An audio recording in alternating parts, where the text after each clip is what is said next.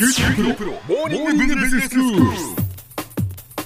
今日の講師は九州大学ビジネススクールでファイナンシャルマネジメントがご専門の平松卓先生です。よろしくお願いします。よろしくお願いします。先生前回から株主総会のお話をしていただいています、はい、まあ基本的な株主総会のこう説明とそして実際先生が株主総会に出席なさったそのお話をしていただきましたが今日はどういうお話でしょうか？えあの今回はですね少し昔のその株主総会をまあ振り返ってですね現在の株主総会とまあ比較するとともにですね、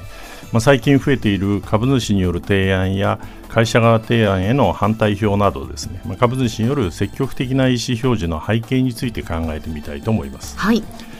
で上場企業の株主総会のこう変化を考える場合に、うん、あの経営者とその株主の関係が、まあ、鍵になると、まあ、言えると思います。はいというのも戦後の経済体制以降、まあ、長い間経営者にとって、まあ、株主はその自社の経営を考える上で、まあ、必ずしもその重視すべき存在とは見なされてこなかった経緯があるんですね。でそれがその株主の所有構造の変化や、まあ、最近のガバナンス改革により変わってきたことが最近の変化の背景となっていると。はい、でかつてはその上場企業の多くにおいて、まあ、発行済み株式の、まあ、過半とは言わないまでも、まあ、かなりの部分が、まあ、親密な銀行や系列企業、まあ、取引先によって、まあ、持ち合い保有されてたんですね、ええ、そういった持ち合い株主は株主総会に際して、まあ、事前に委任状を提出したり株主総会で会社提案に、まあ、もっぱら賛成票を投じていたためにですね、うん、まあ、会社側の提案が否決されるということはまずなかったんですね。はいでつまりその経営者はこうした安定株主あるいはその物言わぬ株主のおかげでまあ、自由に経営を行うことができたわけですね。でそれとともに、まあ、一般株主の利益や株主総会において一般株主の意見をまあ重視すると、まあ、そういう必要もなかったわけですね。で、まあ、経営者がその株主総会に際してむしろ気を使ってたのは、まあ、議事を混乱させるあるいはまあそうした行動を示唆することで、まあ、利益供与を暗に要求するような株主への対策で、まあ、その結果その株主総会は長い間ですね、まあ、非常にこうピリピリした雰囲気で、まあ、あの議事進行が何よりもまあ優先されると、まあ、そういう状態にあったわけですね。はい、でまあ、そうした意味でその経営者と株主の間のまあ対話の場とはなっていなかったということが言えるんですね。でまあ、しかしその企業による、まあ、こうした利益供与に対してはその社会的な批判が高まって関係者が刑事訴追されたりも、まあ、したことから、まあ、企業の姿勢も、まあ、大きく変わってですね、まあ、こういった話はあんまり聞かれなくなったんですね。でまたその90年代のバブル経済の崩壊以降、まあ、株価が急落したということもあって株式の保有コストということがまあ強く認識されるようになって、まあ、持ち合い構造の解消の動きもまあ見られるようになったんですね。でまあ、その結果、その株主の中では、まあ、生命保険、あるいはその年金運用機関などといった、まあ、機関投資家や外国人投資家、まあ、個人のウェイトがまあ高まってきたわけですね。はい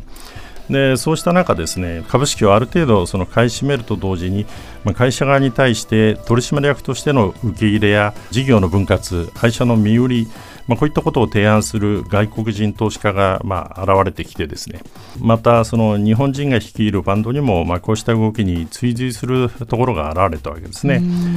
でその結果その会社側も株主を意識せざるを得なくなってきたわけですけれども、まあ、それでも株主の提案を積極的に受け入れるあるいはその検討することはほとんどなくてですね、まあ、逆にこうした株主の動きを封じ込めるために買収防衛策のまあ導入を図るなどといったことがあったんですね。はい、でこれに対して、まあ、その徐々に存在感を増してきた、まあ、機関投資家はどはどういう対応を取ったかというと、まあ、実質的にその会社支持に回ることが多かったわけですけれども、まあ、いずれにせよこうした株主総会の現場は、まあ、会社側とそれから提案者たる株主の間での、まあ、激しいやり取りが行われて対話の場というよりは対決の場に近いと、まあ、そういう状況も見られたわけですね。はい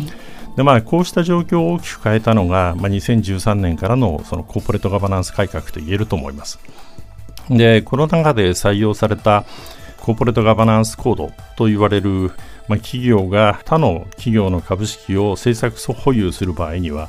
まあ、その合理性を説明しなければならなくなったわけです。で、まあ、そのことによってですね、えー、株式の持ち合いの解消が一段と進み出したわけですね。でまた企業はそれまで軽視してきた株主を含む、まあ、利害関係者の利益を、まあ、重視した経営を行わねばならないとされてですね、まあ、それを担保するために社外取締役を選任するということが義務付けられたんですね。で一方その機関投資家はですね、まあ、従来その短期的な投資収益率、まあ、これを重視して追求してきたわけですけれども、えまあ、一方、経営については、まあ、企業に、まあ、ある意味その任せきりにして、まあ、株主総会でも、まあ、明確な意思表示をしてこなかったわけですね。でただ、えー、やはり改革の中で、えー、採択されたスチュワードシップコードと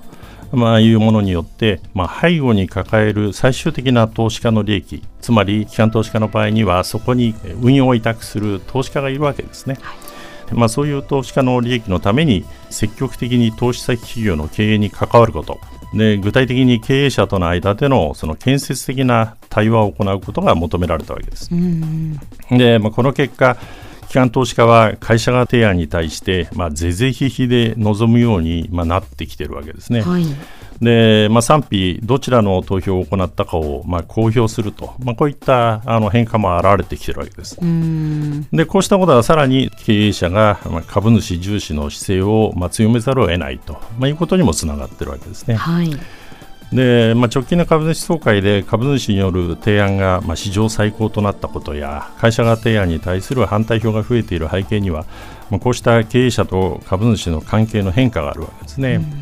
でこれらはそのコーポレートガバナンスの観点からは、まあ、前向きな動きというふうに捉えられると思いますし、まあ、こうしたことを背景にですね一般投資家にとっても株主総会が、まあ、従来より身近なものになって経営者との対話のチャンスが与えられる場と、まあ、そういう形で株主総会が、まあ、機能し始めていると、まあ、いうことは歓迎すべきことだと思います。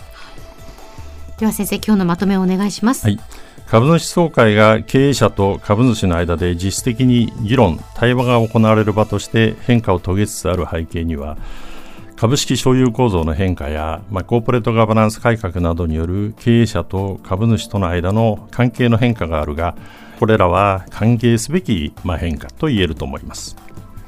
今日の講師は九州大学ビジネススクールでファイナンシャルマネジメントがご専門の平松卓先生でした。どうもありがとうございました。どうもありがとうございました。